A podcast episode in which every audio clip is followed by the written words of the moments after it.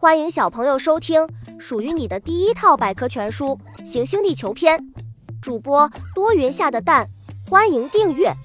第五十二章：高山气候带。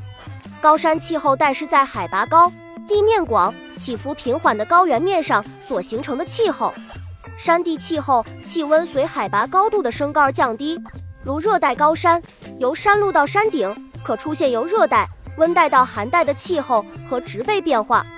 气候特点在高山气候区，随着海拔高度的升高，空气、水汽、尘埃等随之减少，太阳直接辐射增强，紫外辐射增强尤为明显，气温低日差较大，年差较小。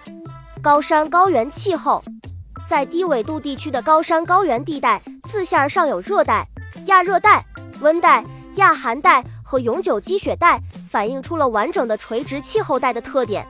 高原高山气候的总体特点为全年低温，降水较少。